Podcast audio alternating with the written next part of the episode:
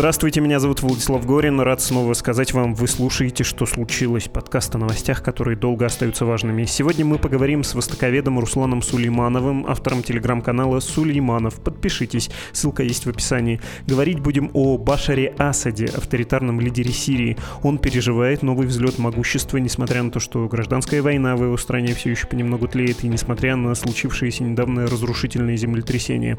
Одно из средств растущего влияния Асада в мире многомиллиардная подпольная индустрия производства и международной торговли наркотиками, которые власти Сирии не то что не мешают, они ее курируют. Сейчас будут подробности о том, как это устроено.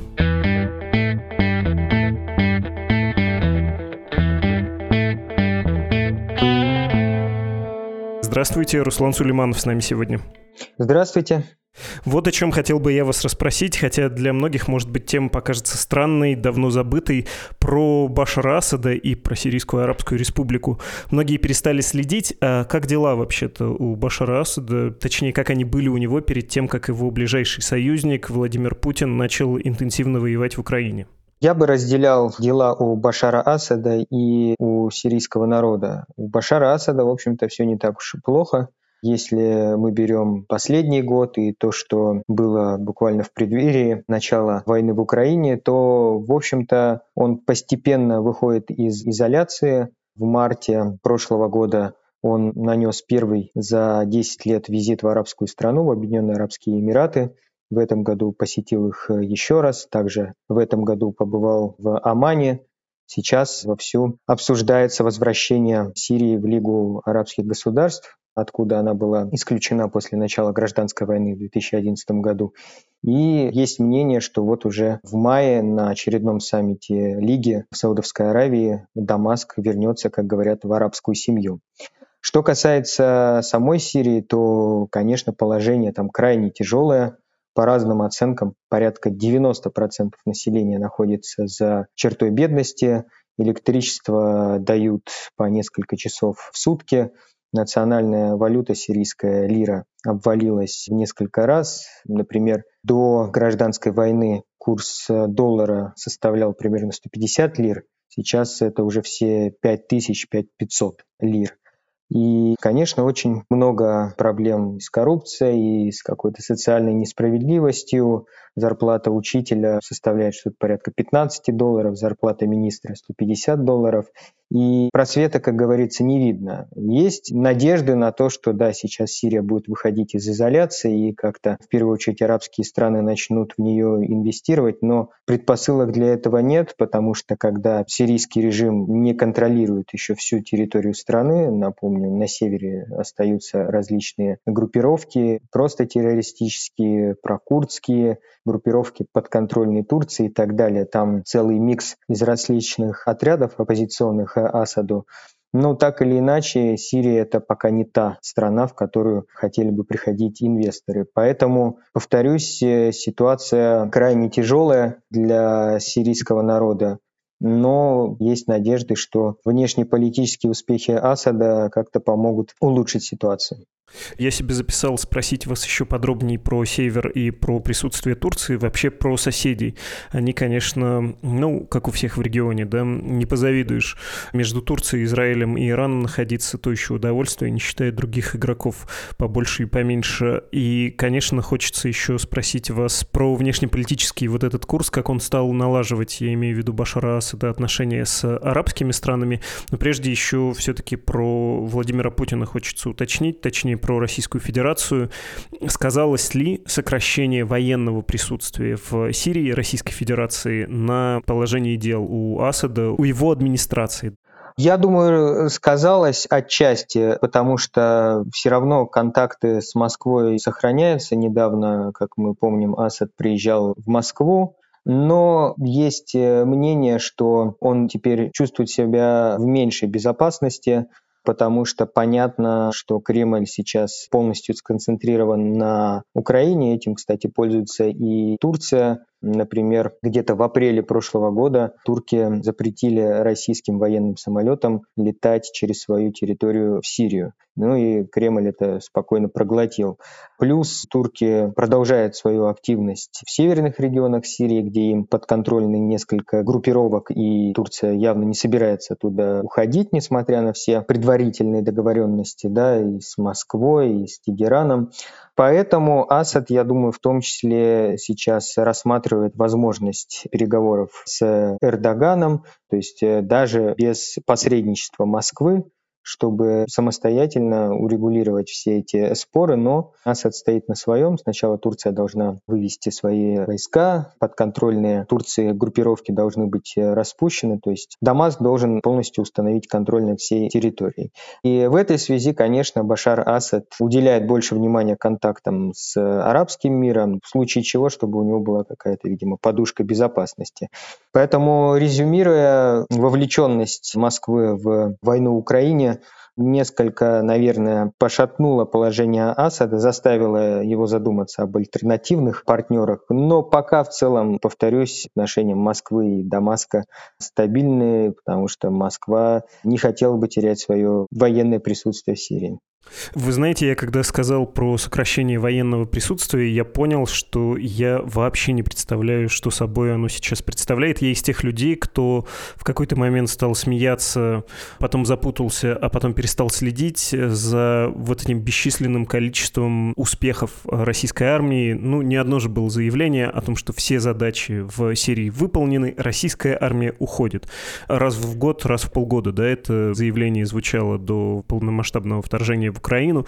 Там сейчас кто находится, какие базы есть и что обеспечивает э, российская группировка, ну и там пророссийские силы, которые в Сирийской Арабской Республике находятся?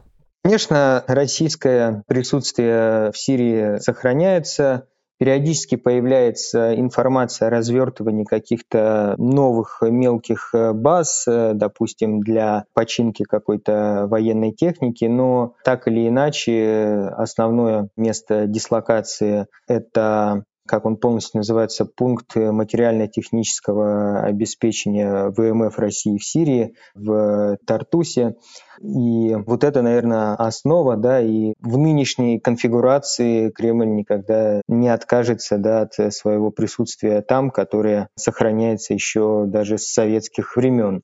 Говорить о каких-то новых базах, да, о расширении, тем более российского присутствия, я думаю, преждевременно. Я бы обратил внимание на то, что Асад, приезжая в Москву, как раз-таки благодарил Путина за открытие новых баз, или их можно назвать пунктов дислокации российских военнослужащих, где они, в частности, проводят обучение сирийцев. Но Кремль эту информацию никак не комментирует. Да?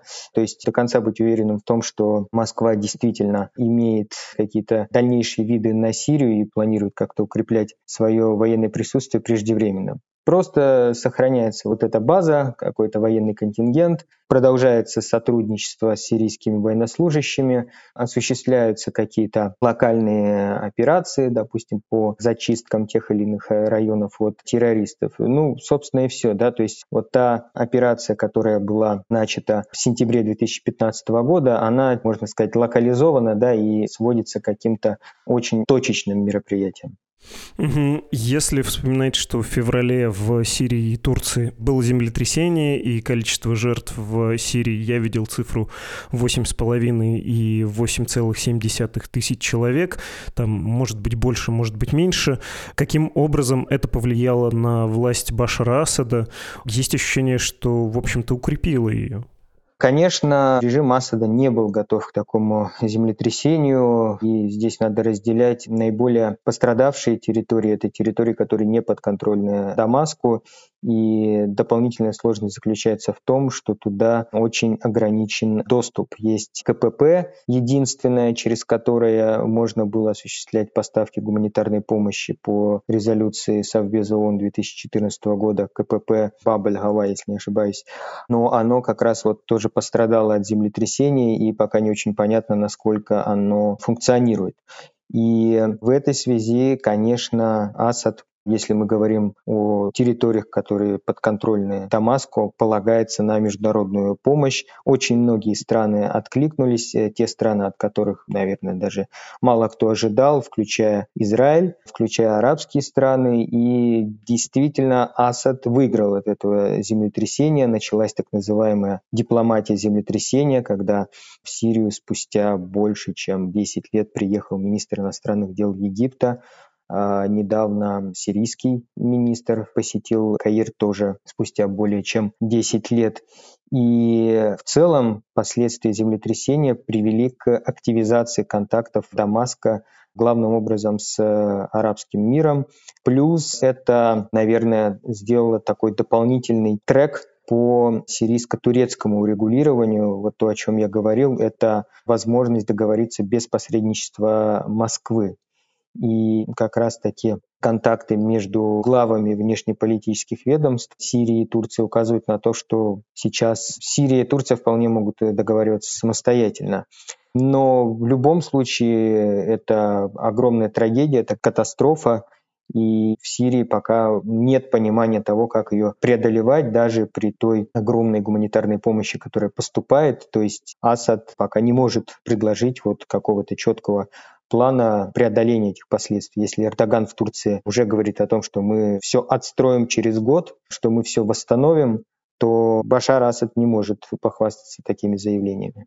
Угу. Собственно, про это и был вопрос. Использует ли он фрустрацию, понятно, гражданская война, потом землетрясение, и если ты единственный, кто хоть чего-то организует, и всех остальных, да, тем более можешь задавить и в том числе вооруженно им противостоять, это как бы повышает твои позиции. Вы говорите, что нет, внутри страны не очевидно его преимущество. Я понимаю весь цинизм, но политика вещь циничная.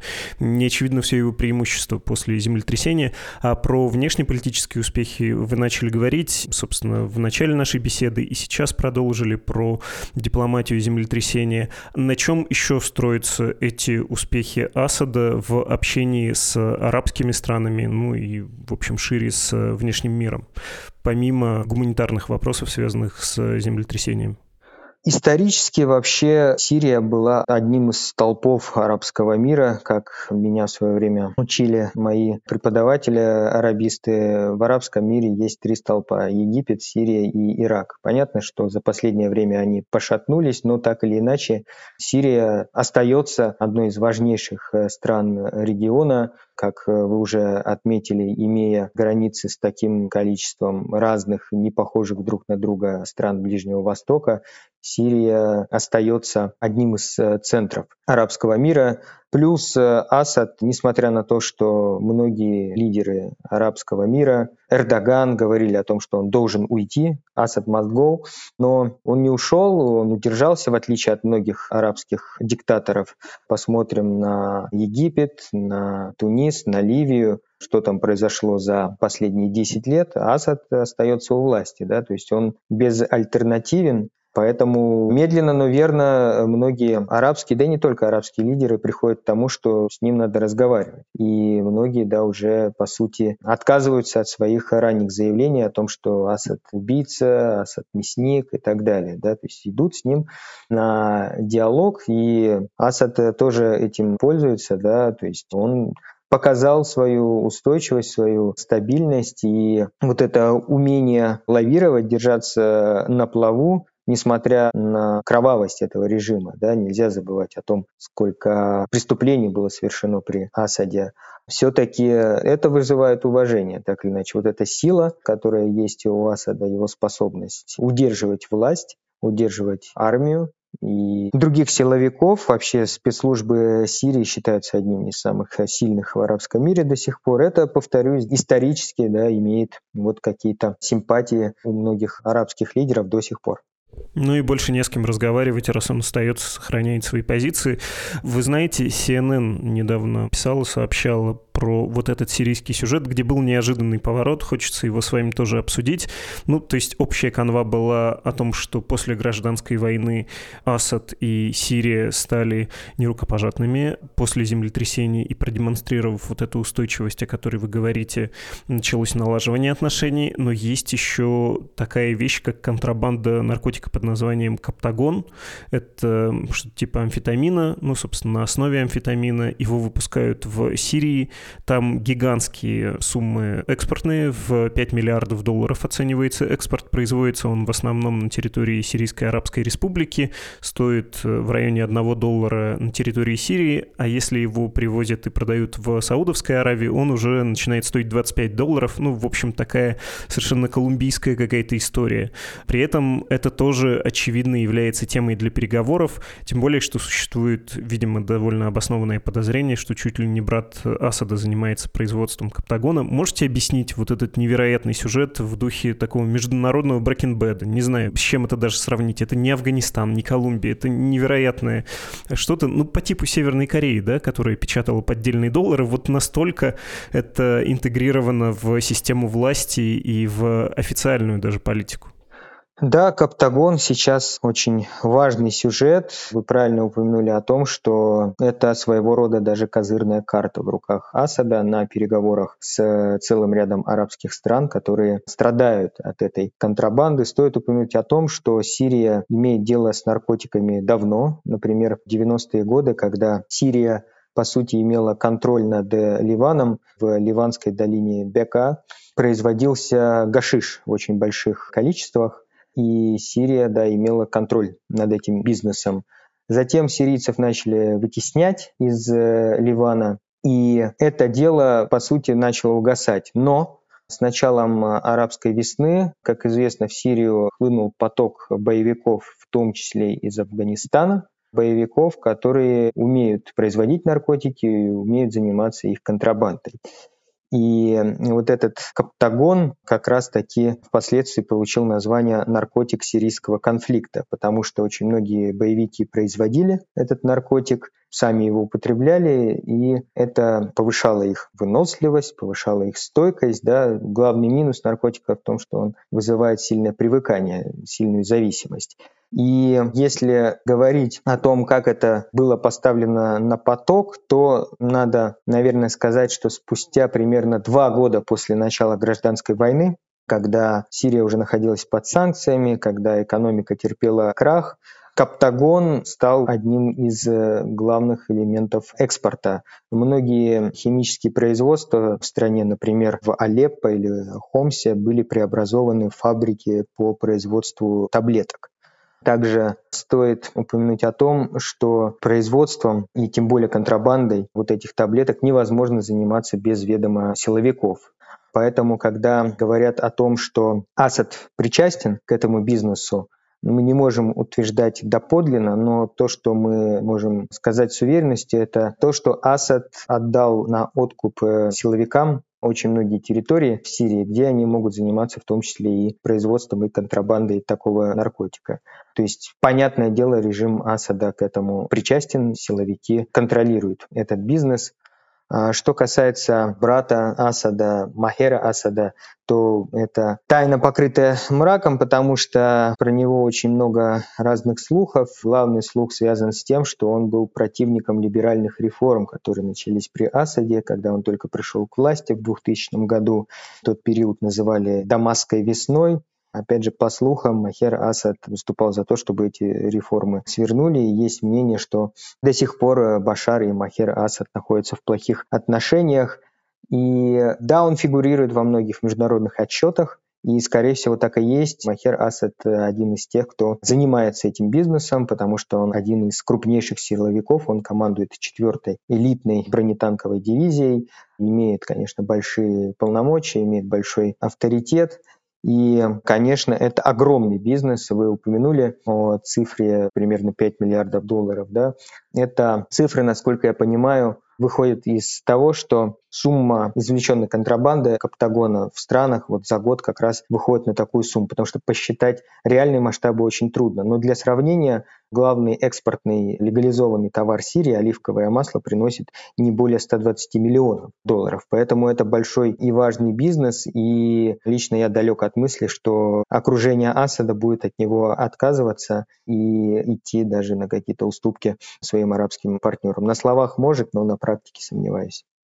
Пару лет назад было расследование в «Нью-Йорк Таймс», и там, собственно, писали и про четвертую бронетанковую дивизию сирийской армии, про Махера Алясада, младшего брата, который ею руководит, и который, как вы сказали, на откуп отдан территорию. Там еще упоминалось, что в этой индустрии нелегальной участвуют и Хизбалла, то есть это механизм финансирования международных проектов, скажу вот так, обтекаемо Башаром Аль-Асадом и арабским движением, подбираю формулировку формулировки. Ну и кроме того, там есть лояльные предприниматели, которые тоже все на этом зарабатывают, и вы сказали, что трудно будет от этого отказаться, тем более, что наркотика поставляется в арабские страны, в страны Южной Европы, просто нечем заменить. А так ли нечем? Или можно что-то Сирии в обмен предложить, если она будет очень сговорчива? Вот там европейцы скажут, ну хорошо, ладно, мы тоже хотим с Асадом начать договариваться, но давайте поступим, не знаю, как в Афганистане. Помните, там были всякие программы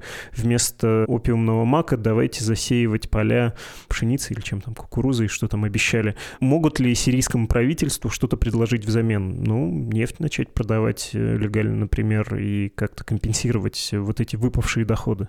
Теоретически, да, почему нет? И арабские страны, и европейцы, если будут сняты ограничения, эмбарго, санкции, то есть Асада легализует, так скажем, да, то я думаю, что как раз-таки одним из возможных условий для его возвращения в международное сообщество в широком смысле будет как раз вот борьба с этим каптагоном, да, и параллельно с этим, если в Сирию пойдут большие инвестиции, которые прежде всего позволят восстановить инфраструктуру, сейчас же главным образом речь идет о восстановлении страны, там просто астрономические суммы называются, да, но пока мало кто охотно охотно готов этим заниматься. Вот даже Россия, да, пока ничего, кроме военной техники, сирийцам-то предложить э, не может, да, кроме своих бомб, грубо говоря. То есть Россия не собирается заниматься восстановлением Сирии.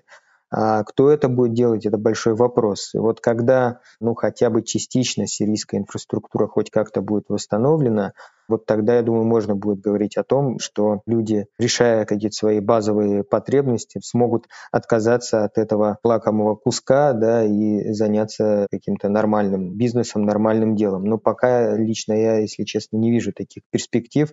Это будет очень болезненный, очень длительный процесс.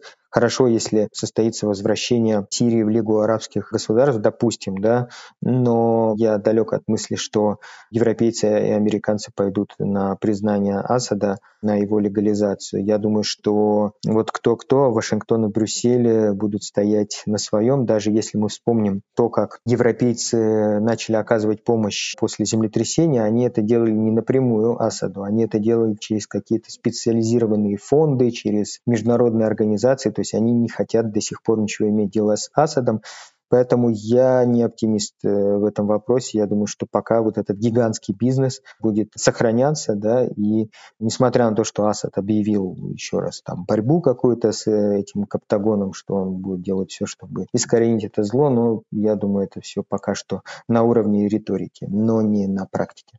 Ну, потому что еще и не может. Если ты хочешь, например, поддержать своих арабских союзников и ограничить поставки туда, нужно чего-то сделать с другими рынками, да, нарастить их, например, европейские, а это, видимо, тоже проблематично в силу того, что просто там спрос и так удовлетворяется. Скорее, это риторический прием, не такой уж козырь, как мы с вами сейчас поняли. Хорошо, реалистичный сценарий для Сирии в ближайшее время, я понимаю, что это вопрос о прогнозах, но, тем не менее, почему бы нет? Каким, на ваш взгляд, представляется, что потихонечку Сирия будет восстанавливаться, Асад будет цепко сидеть э, на своем месте, как это делал и прежде, как делал его отец. И чем вы там делаете? Продавать Каптагон, оливковое масло, нелегальная нефть и прочее, прочее? Или нет, есть какие-то более приятные перспективы для сирийского народа? Если честно, я не вижу пока приятных э, перспектив, э, потому что Асад пока сидит неплохо, но нельзя исключать вариант каких-то внутренних пертурбаций потому что, я напомню, Асад представитель такого меньшинства, как лавиты. Это очень специфическое течение, его мало кто относит к исламу, но иногда считают, что это вот часть э, шиизма. Алавиты очень болезненно относятся к тому, что Асад идет на контакты с суннитскими странами. Алавиты считают, что они предали Сирию, что с ними не нужно разговаривать, да, что Сирия сама должна преодолевать все свои проблемы. И вот это недовольство зреет, да, потенциально оно может э, вылиться в какие-то, условно назовем это, дворцовые перевороты, но пока Асад э, сидит, да, и важным фактором сохраняется поддержка России. Да, эта поддержка несколько сократилась, да, Асад, возможно, засомневался в способностях Кремля, но тем не менее Россия по-прежнему фактор устойчивости сирийского режима. И Иран, да, вот Россия и Иран, как никто другие, заинтересованы в том, чтобы Асад сохранялся у власти, да, потому что друг другой альтернативы нет. И пока сильны Иран и Россия, будет силен режим Асада за исключением, повторюсь, каких-то внутренних расприй. Поэтому, как вы верно заметили, вероятно, будут да, нормализовываться отношения с арабским миром, будут какие-то неспешные визиты, поездки Асада в какие-то новые арабские страны, возможно, ответные визиты в Сирию, возобновление работы посольств. Месяц назад агентство Рейтер сообщило о том, что Сирия и Саудовская Аравия обсуждают возобновление работы посольств. Кто-то говорит о том, что Китай может выйти на авансцену и сыграть свою посредническую роль как он это сделал между Ираном и Саудовской Аравией. Но это все будет очень болезненно, очень долго, и вот эта неопределенность, она выгодна Асаду. Да? Если ситуация начнет э, сильно нормализовываться, да, если в страну потекут большие деньги, да, то появятся люди с какими-то более широкими, наверное, полномочиями, с деньгами, потому что Асад ведь еще что сделал? Он, э, по сути, уподобляясь наследному принцу Саудовской Аравии, отправил за решетку многих крупных бизнесменов, а кто-то из них был вынужден бежать из страны. Да? То есть это полный контроль над бизнесом в Сирии, да, и если начнут появляться какие-то крупные игроки, то Асаду это невыгодно, поэтому такая рутинизация, она будет сохраняться до появления, назовем это условно, какого-то, может быть, черного лебедя, будь то новая катастрофа типа землетрясения или, как я уже сказал, внутренний заговор. Российской Федерации что приносит присутствие в Сирии сейчас? Потому что я понимаю про влияние на арабский мир, вообще на глобальный юг, вот эти все аргументы, но если очищать, выделять какую-то главную причину, надо, наверное, зафиксировать, что Российская Федерация там появилась в период международной изоляции. Не чита нынешней была, конечно, но это был один из способов для Владимира Путина лично заявить всем остальным странам мира, что нет, хотите, не хотите, вы будете со мной разговаривать разговаривать. Я могу демонстрировать способность в разных точках мира оказывать свое влияние и Российскую Федерацию просто так не задвинуть. Возможно, это слишком по-профански, но, кажется, мотив там был ключевой вот такой. А для чего Сирия Российской Федерации сейчас и в ближайшем будущем? Продолжая то, с чего вы начали, я бы еще упомянул о книге Михаила Зыгоря «Вся кремлевская рать». Зыгорь тоже арабист, кстати где он приводит интересную версию о том, что Путин увидел в Асаде как бы отражение себя на Ближнем Востоке, мол, если мы не поможем Асаду, то это по принципу домино может докатиться и до Кремля после того, что было, например, с Каддафи, да, когда не было единой четкой позиции у Москвы вот в какой-то короткий период, да, Путин говорил одно, Медведев другое, но в итоге Каддафи свергли, и Путин понял, что нужно с Западом идти, если это нужно, на прямую конфронтацию, что собственно, произошло и из Сирии. Вот Путин посчитал, что нужно до последнего помогать Асаду удержаться у власти. Да, безусловно, с Россией стали считаться на Ближнем Востоке, силу в этом регионе уважают, потому что поначалу была очень жесткая реакция. Многие религиозные деятели в арабских странах даже давали фетвы, специальные такие указы религиозных деятелей о том, что против России нужно вести, по сути, войну, джихад. Но эти страсти как-то улеглись после того, как стало понятно, что Россия пришла всерьез и надолго, я имею в виду военное присутствие. Россия действительно помогла победить ИГИЛ, во всяком случае, разгромить его, да, и не дать пасть режиму Асада. Но, кроме того, конечно, были ликвидированы очень многие противники Асада, очень многие оппозиционные группировки, да, не террористы, просто оппозиционеры. Теперь, да, считаются с российским присутствием в Сирии.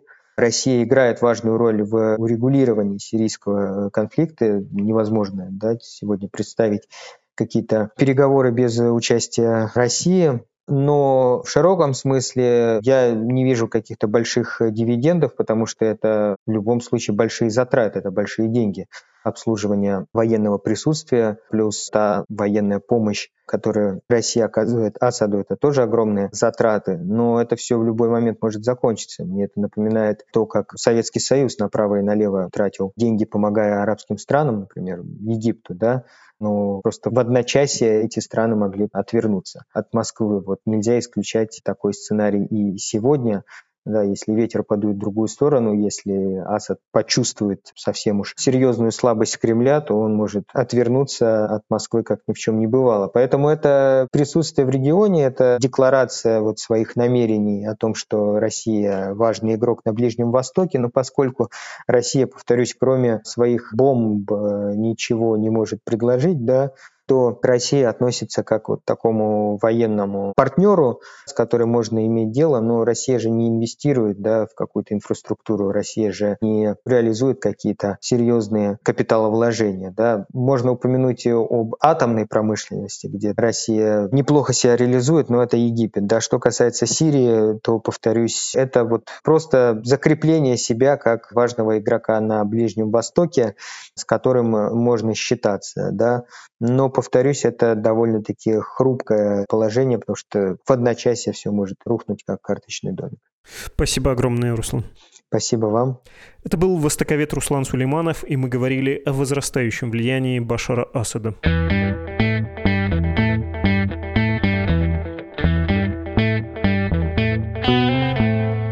Адрес для ваших писем подкаст собакамедуза.io. Вы можете поделиться мнением, высказать критику, написать комплименты. Спасибо, что часто это делаете. Очень приятно, честно говоря. Кроме того, Медузу можно поддержать материально. Все инструкции на русском и английском языках есть на страницах save.meduza.io, это английский язык, и support.meduza.io. Пожалуйста, не рискуйте, не переводите деньги из Российской Федерации, если вы понимаете, что ваша транзакция может быть видна Российской Федерации, поскольку действующие власти возлюбленного Отечества объявили объявили «Медузу» нежелательной организацией, это может иметь для вас последствия. Все тщательно перепроверьте, прежде чем помогать «Медузе». Нам ваша поддержка крайне важна. Это основной источник средств, которые идут на нашу работу, но тем не менее, ваша безопасность, безусловно, важнее. Это был подкаст «Что случилось?», посвященный новостям, которые долго остаются важными. До скорого. thank you